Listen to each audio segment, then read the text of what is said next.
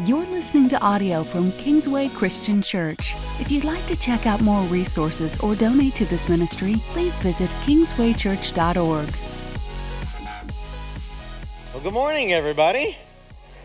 I just realized this is the first time in all of history that we'll be able to have a 2020 series and have it anything to do with 2020. After that'll be 2021, 20. I was trying to do the math. Is it another 10,000 years? When will it be?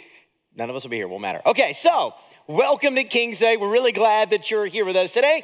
And we're kind of just talking about who is God, what's He doing in our midst, and what do we want to see done. And the way that I want to get us there today, I put this question on Facebook earlier this week. It's interesting, some of the responses. If you're one of my Facebook friends, you can read it later. But I just want to start by asking this question and then see if you know the answer. You ready? Do you remember the moment you knew why God put you on this earth? Do you remember the moment you knew why God put you on the earth? In my 20 years of being a pastor full time, uh, before that, volunteering in many ways, uh, so maybe 25 years, it's called ministry experience. This would go to the heart of the one question I receive the most. I get lots of questions about uh, marriage and sexuality. I get lots of questions about uh, money and theology. I get lots of questions about church and church structure and even philosophical questions about the sovereignty of God and free will and all those things. But the number one question, and it's not even close, the number one question I get has to do with meaning and purpose on the earth. What job should I take? Should I make this move? Should I sell my house? Should I give my car? Should I buy a car? Should I do this? Should I do that?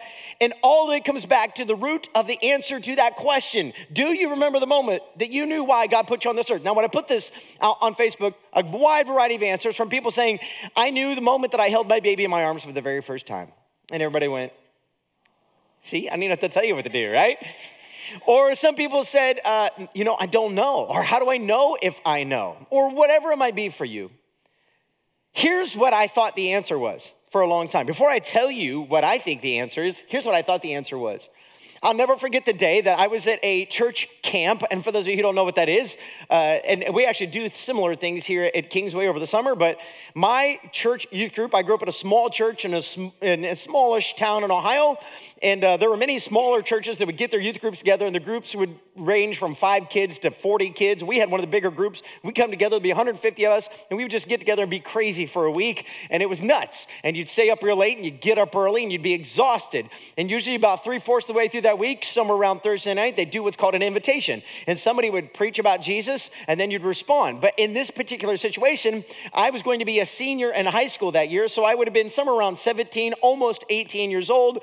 And uh, Uh, I went to this camp. And at this particular moment, I was wrestling with God. And when the preacher threw down, I knew exactly who he was talking to. There was nobody else in the room, it was just me and God. You know those moments, right?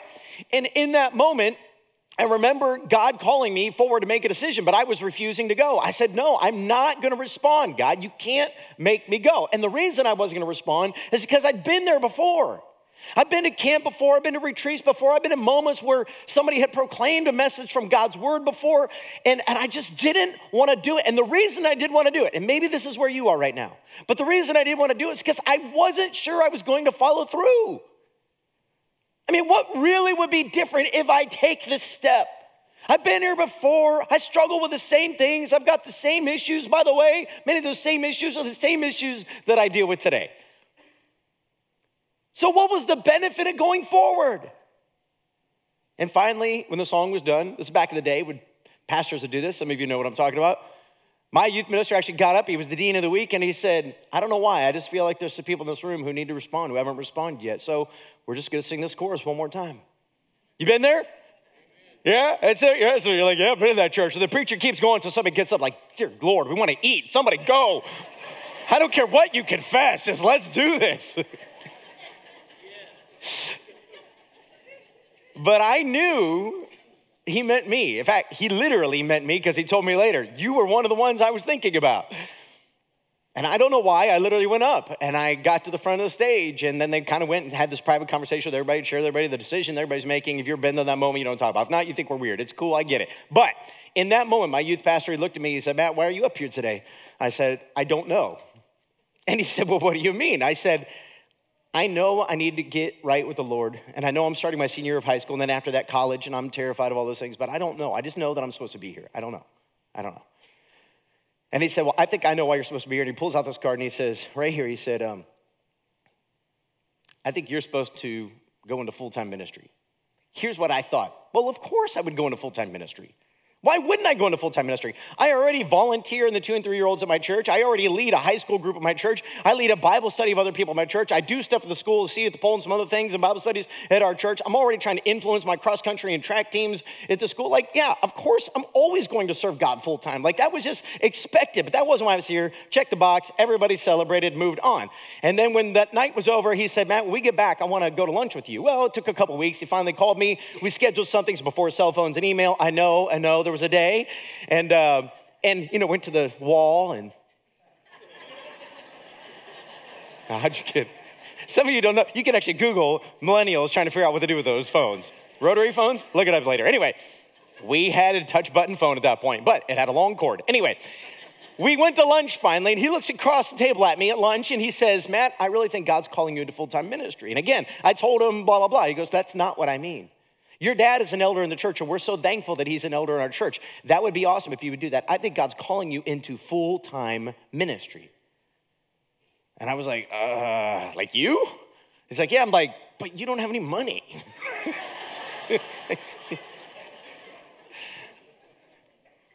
it took the better half of the next two years for God to get me to Bible college. Now, that's a long story, but that's not why I'm on earth. I thought for the longest time that's why God put me here. But let me just tell you tomorrow if God takes away my vocal cords, I still have a purpose on this earth. If God takes away all my fingers and my vocal cords so I can neither write nor preach anymore, I still have a purpose on this earth. And it has nothing to do with my job. My job actually comes out of my identity in Christ, but it is not my identity in Christ. God could call me to another church, God could call me to another mission field. God could do any number of things, but it's because this one thing is centered in my life. And that is, I know exactly why God put me here. And that's what I want to share with you today. So, what I want to do real quick in like two minutes or less is bring you up to speed on what we looked at last week. What we looked at last week is this one phrase, ready? God's love plus nothing equals everything. God's love plus nothing equals everything. This is what I call church math, Bible math. This is preacher math, right? It can't add anything together. It's like going to school in Kentucky. It doesn't make any sense. I love you. My wife's from Kentucky. I'm allowed to make Kentucky jokes. I bought the license. Okay, so I'm joking. In all seriousness, this doesn't add up except for if you understand what it means. What it doesn't mean, let me clarify what it doesn't mean. It doesn't mean what we call the prosperity gospel. It doesn't mean that if you give your life to God, you will get healthy, rich, and wise. In fact, many who have sold out to God with the complete opposite direction, and God was no less good. What you this means though is when you have God's love in your life, you will never have another need because he will take care of you. You're all gonna die. This doesn't mean you're not going to die. You're gonna die, I'm gonna die, we're all gonna die. Welcome to Kingsway. Aren't you glad you're here for such an encouraging message? And none of us know the exact way we're gonna die, whether it's a car accident or a cancer or a bomb or a war or whatever it might be. What we know with absolute certainty, though, is God's love plus nothing equals everything. Everything. Because God promises to take care of his children, he will take care of you.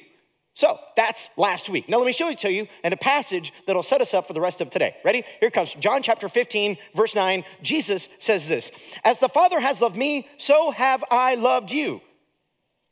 Now remain in my love. As the Father has loved me, so have I loved you. Now remain in my love. Now, this one verse has become one of those handful or two handful of verses that have so gripped me over the last couple years that it has wrecked me. It's wrecked the way I view God. It's wrecked the way I look at the world. It's wrecked the way I parent my kids and try to be a husband to my wife. It has wrecked everything about me. Because essentially, what Jesus has said to his disciples who've shared it with us is Jesus was in a constant love relationship with the Father. And he enjoyed that relationship. Was Jesus ever hungry? Yes. Did Jesus always have a place to lay his head? No.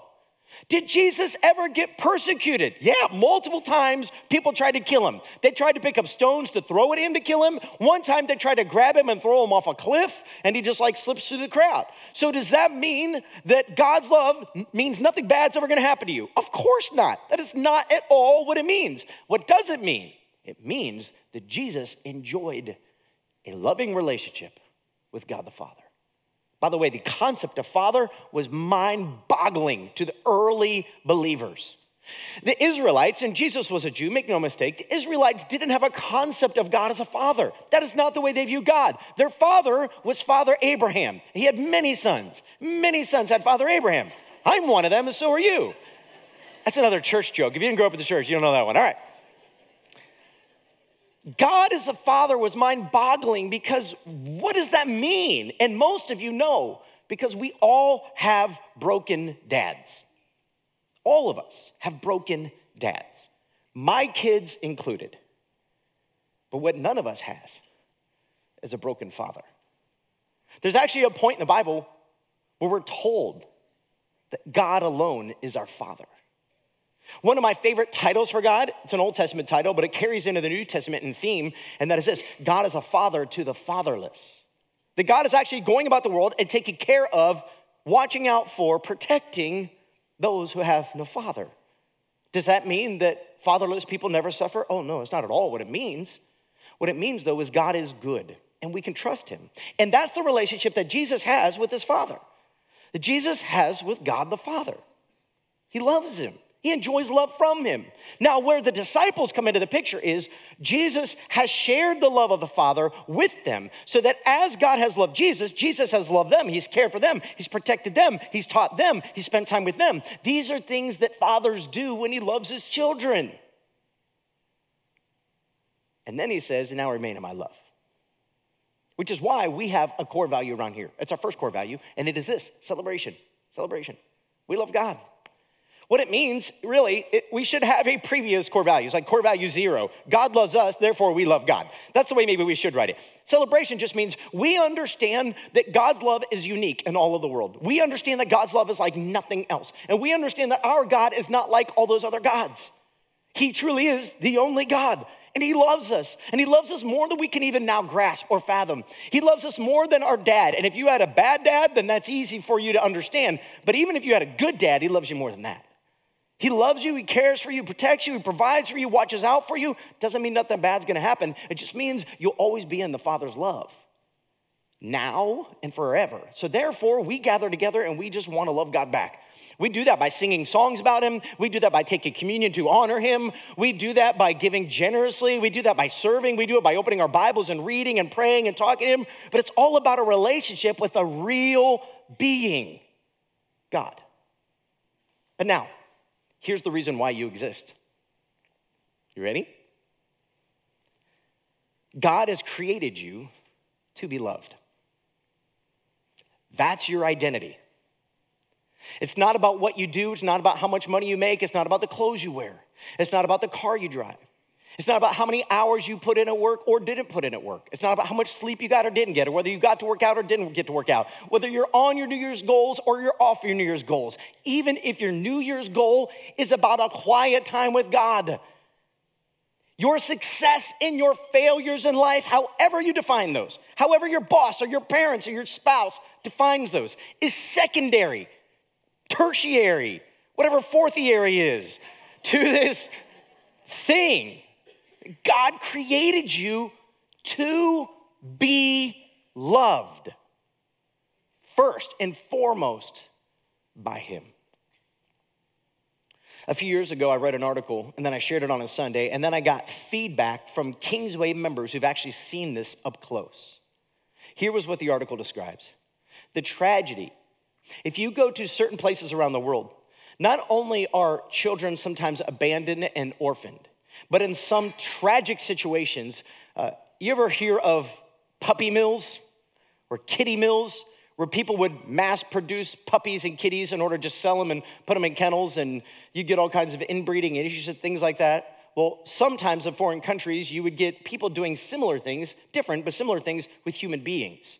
And they would put them in terrible, terrible environments. Some contexts, you would actually see uh, beds with kids who would get food, but they would never get held. They would never get loved. And what would happen many times as a byproduct of that is their bodies would become undeveloped, unformed.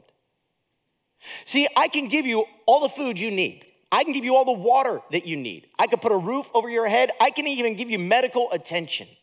But God has created you to be loved. And specifically, loved by Him.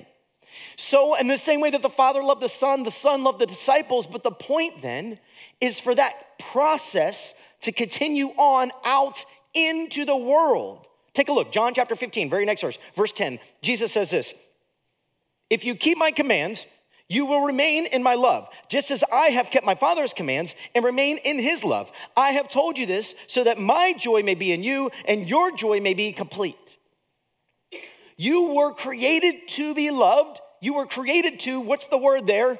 Remain in my love. Did you know that Jesus now said that twice? Verse 9, the Father loved me, I loved you, remain in my love. Now, verse 10, if you keep my commands, you're gonna remain in my love. Now, here's the thing the word remain is crazy. Go read your various translations New American Standard, uh, English Standard, NIV, NLT, Message Bible, pick them all. They all use words like this remain, stay, and then there's this one word, and I don't even know what to do with this one word. You ever heard this word before? Abide. You ever heard the word abide before? I didn't know what it meant. I mean, I know what it means, but I don't know what it means. I went and looked it up. What does it mean in the Greek? What's it mean in English? Then I called one of my friends who's a Bible college professor, has a doctorate. He was really smart. I knew he was smart when we were in Greek class together and he started getting A's and I was struggling to get C's. I was like, he's smart. And I called him to say, what's the word mean? And here's what he said it means remain or stay or abide. Thank you. That's very helpful. But he said, Matt, we had like a half hour conversation late at night one, this, this week. He said, Matt, but it goes so much deeper than that. He said, I want you to imagine something. If you were going to build a temple for God, you're going to put out the walls and put up the foundation. After the building was built, you would then fill the building with the things that you needed. Any God, it wouldn't matter. I mean, our God is the only God, but let's just say you were going to do this for some false God somewhere in the world. Any God.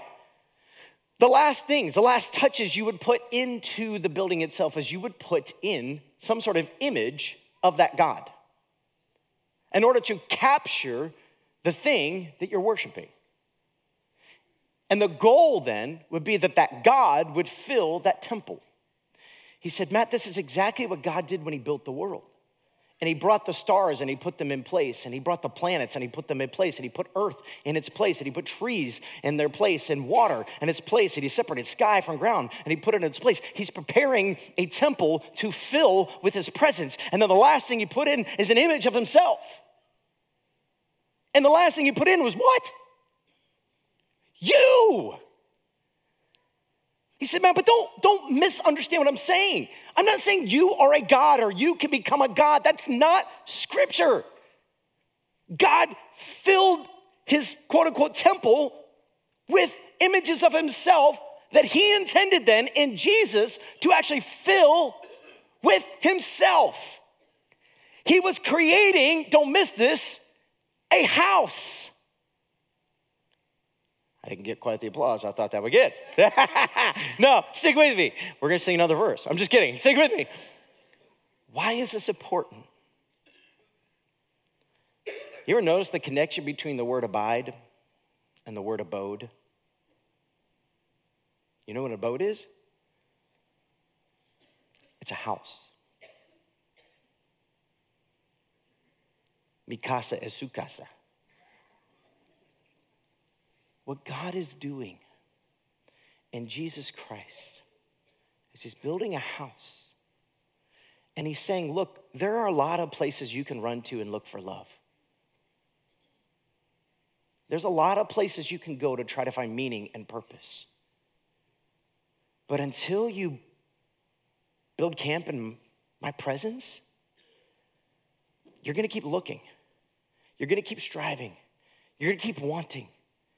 And if you go outside the house to try to find things that I don't have for you, see, inside the house, I'm gonna meet your needs. I'm gonna fill your refrigerator with food. I'm gonna put food in your cabinet. I'm gonna put heat on. I'm gonna take care of you. In my house, I will provide for you. I am doing this.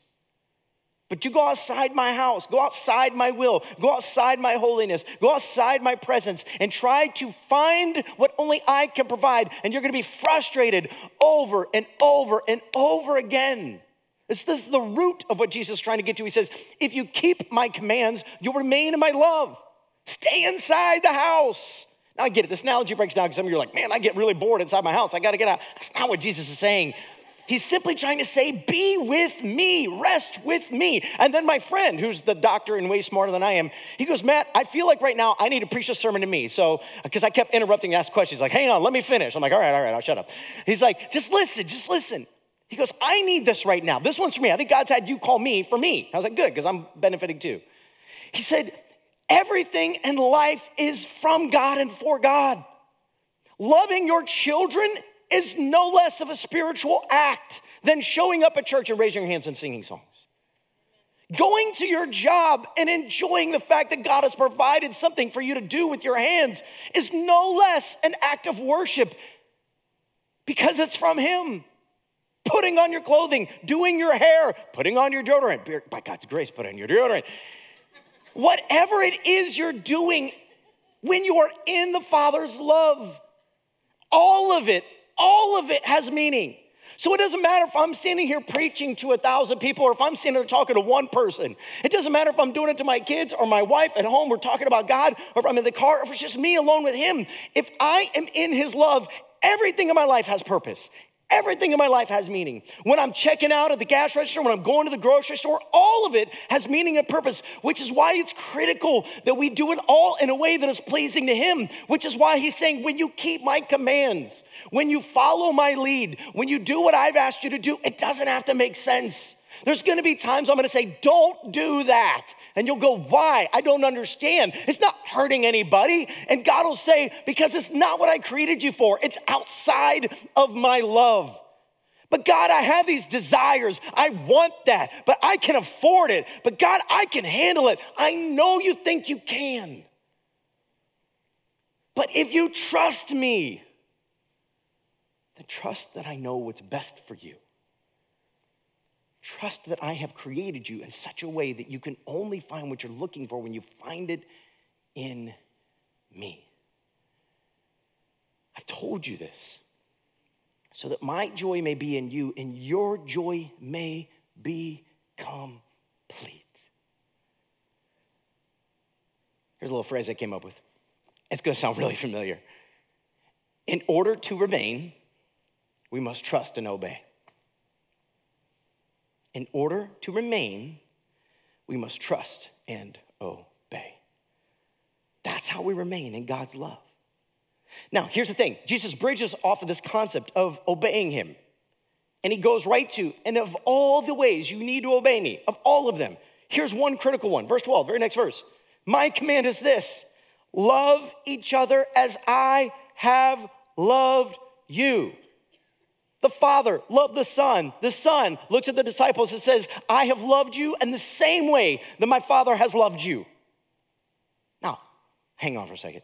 This one ruins me on a regular basis. Not gonna lie. When my kids, not like saying yesterday this happened, just theoretically, if they should ever do anything like this, when my kids are disobeying and throwing an absolute fit over something that I've said, my kids would never do that. Your kids probably would. My kids would never do that when they've theoretically done something like that. How does the Father love me when I'm doing that? Not that I ever do that either, but how does the Father love me? How does He treat me? How does He discipline me? How does He correct me? How does He rebuke me? How does He love me? Go do the same. When my spouse and I are having a spat over something else that I'm sure I deserved, really honestly, that's not sarcasm or she's done something to hurt me? How has the Father loved me? How has the Father given me mercy and grace? How has the Father forgiven me? How has the Father corrected me? How has the Father changed me? How did He show me patience? How do I do the same? Same thing in your workplace with a, with a coworker. Same thing with your parents. How has the Father loved Jesus and Jesus loved me and me now? How do I give that away to some? It's been revolutionary for me, guys. It's changing my life. And it's changing my life in ways that I don't always like because sometimes I like doing things the way I do them because they're comfortable to me. But I don't want to do it the way I want to do it. I want to remain in His love. My command is this love each other as I have loved you. Because here's the thing God has created you not just to be loved, but to love. That's your purpose in life to receive the love of God and then to give it away. To receive it and give it, to receive it and give it over and over and over and over again until you take your last breath. And on your last breath, if you got any words to say to anybody, look at the people you love and say, I love you. And then take that last breath and go be with your Father.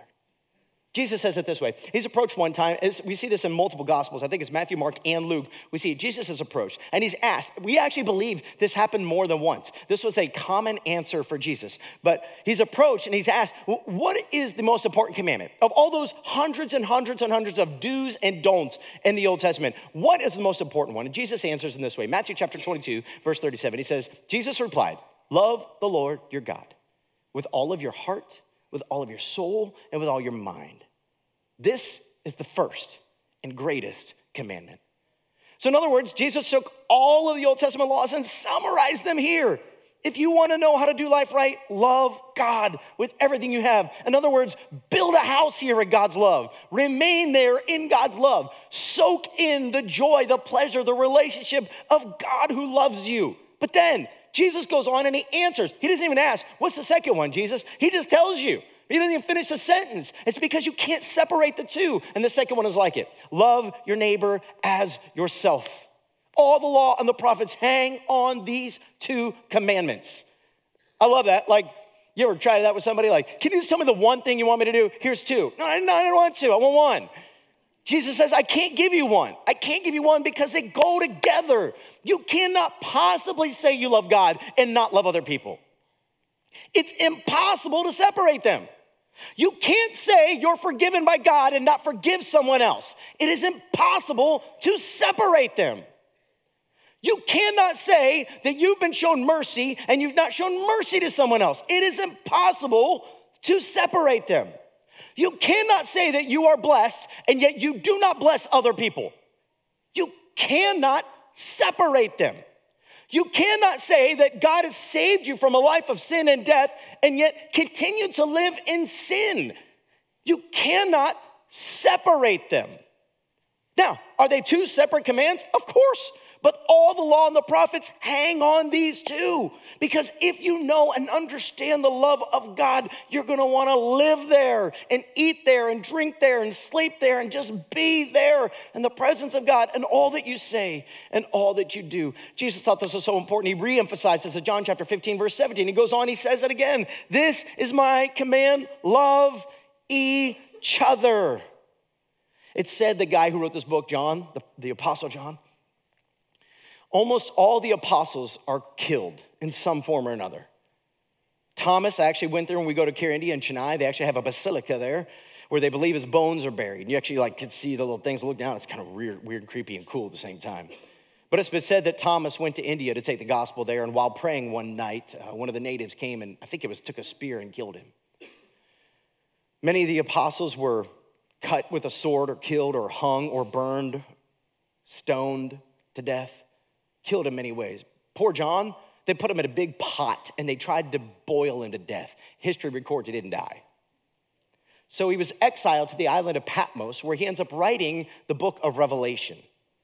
Now, this is where Bible history and church history don't always go together. The Bible stops, church history keeps going. Here's the thing we as Christians put a lot of weight on what the Bible says, we put a little bit of weight on what church history says because we trust that God directed the Bible. We don't always know if church history is accurate, especially when there's inconsistencies in it. What we know, though, is church history records that John gets off the island of Patmos. He goes and visits churches like Ephesus, and I believe it's in Ephesus he lives out the rest of his life. And when he's a really old man, he's had quite a painful life. They would bring him up occasionally. He doesn't really preach much, he doesn't have the energy to do as much as he used to do. He would get up and they would say, Tell us about Jesus, tell us about Jesus. Can you imagine? Now, I don't know how old he was 70 years old, 80 years old, 90 years old. Back in those days, that would have been really, really old. My grandma was 91. She's amazing, still runs two, three miles a day. John gets up and they're like, Tell us, tell us, tell us about Jesus. Teach us, teach us, teach us. He says one thing over and over and over again Dear little children, love one another. But tell us about the time you saw man get on the cross. A day. Oh, it was a day. Love one another. But tell us about when he rose from the dead. What, was that like? being there that day with Peter.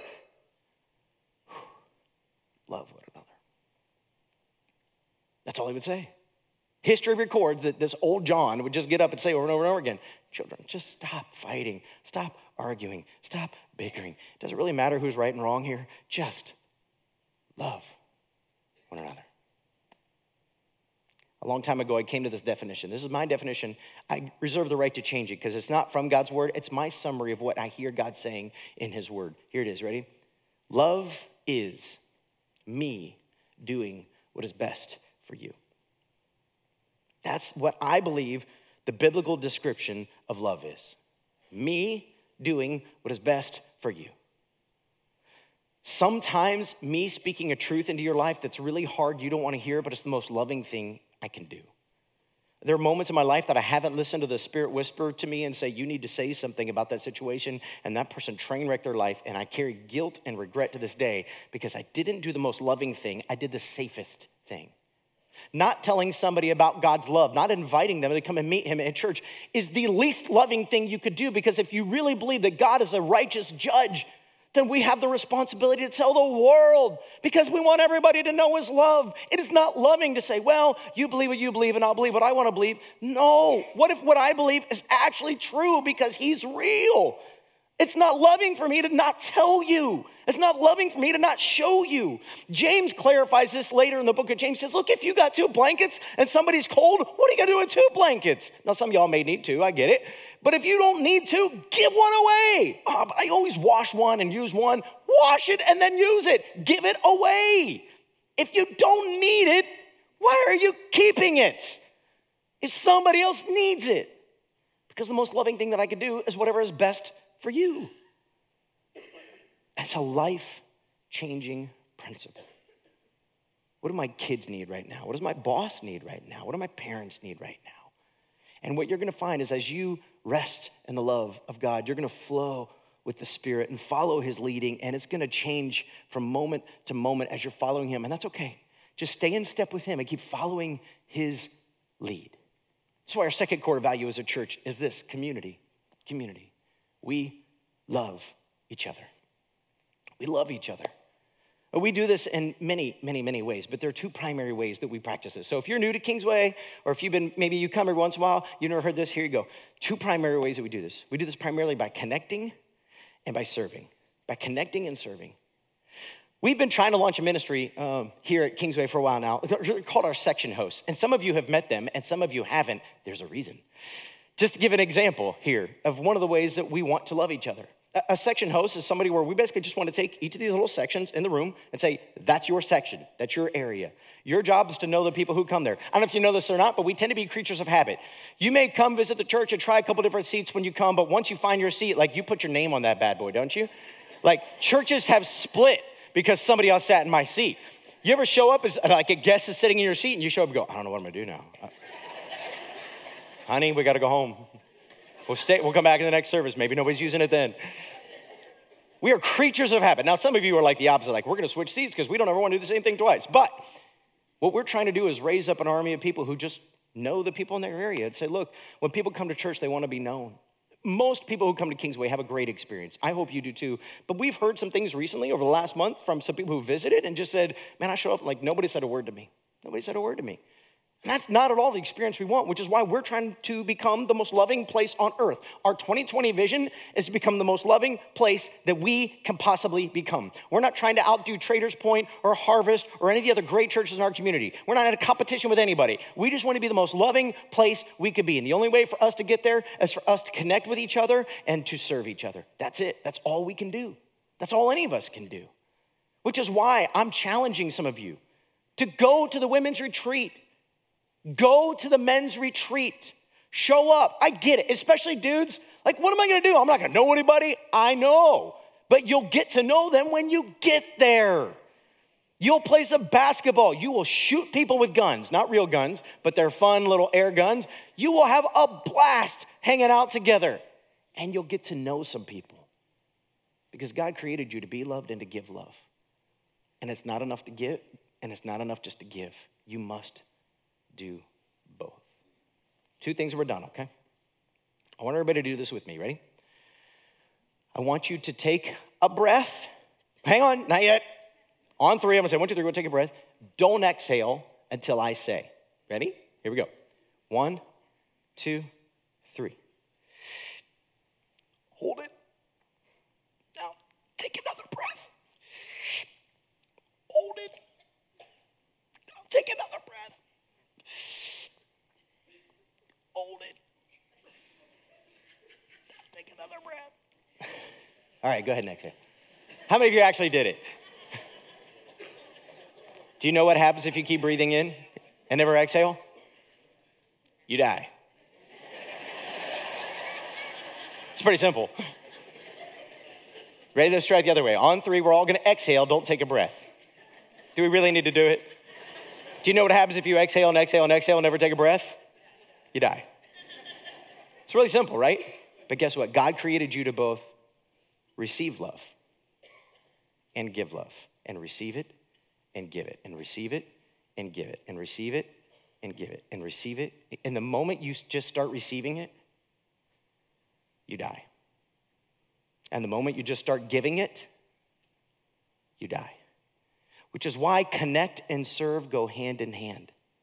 They must go together because you cannot just receive love, you must also give love. Here's my challenge for you today. Those cards sitting in front of you, you may see them. There's one that says connect and one says serve. Which season are you in right now? Do you need to receive love, maybe through connecting? Do you need to give love? Maybe both. Would you just pick up a card, fill it out, take it to the Connect Hub when you walk out these doors? You don't even necessarily have to know what's next. Just say, all right, I'm convicted, I'm dying here. and we'll walk you through the next steps. Last thing I want to do is I want to read you a passage. I want you to look for the concept of connect and serve. I want you to look for the concept of giving love and getting love in what Peter says, and then I'm going to pray and we're going to take communion and bring our offerings. Here we go. 1 Peter chapter 4, verse 7 through 11. The end of all things is near. Therefore, be alert and sober of sober mind so that you may pray. Above all, love each other deeply because love covers over a multitude of sins. Let's just let that one sink in for a minute. Love covers over a multitude of sins. Offer hospitality to one another without grumbling. Each of you should use whatever gift you have received to serve others as faithful stewards of God's grace in its various forms. If anyone speaks, do it as one who speaks the very words of God. If anyone serves, do it with the strength that God provides, so that in all things God may be praised through Jesus Christ. To him be the glory and the power forever and ever. And all God's people said, Amen. We're going to pray, and as we pray, when we're done, there's communion all over the room. This is your chance to get love. As you take that bread and juice, remember that God loves you enough to send his one and only Son. You are eating and drinking the physical presence of God's love. Okay? But there's also offering baskets on those same tables. It's another way that you can give God's love and to say, I want this whole world to know that God loves me. Here's my generosity, Father. I trust you. Because there's no other way to be happy in Jesus. Let's pray. Heavenly Father, thank you. God, I'm guessing most of us came in here today with many, many answers as to what it is you've created us for. God, above all else, above all else. Nothing compares to your love. Nothing compares to your love. God, I pray that maybe some men and women in this room who had some faulty thinking about that have their minds changed right now. And now, God, convicted by the power of the Holy Spirit, will go from this place learning to rest in your love, learning to take a deep breath and trust that you are for them. You're going to work it out. You're going to take care of them. They don't have to lie or deceive or hide or control or manipulate anymore. They could just simply rest in your love. You will take care of them. And then, God, I pray that those same people you will build up in your love and give them the power of your presence to give love, to give it away, to serve others, to meet others' needs, to use whatever gift your spirit has given them and God, may we feel most alive in you when we do this. Oh, God, we love you. Come be with us. In Jesus' name.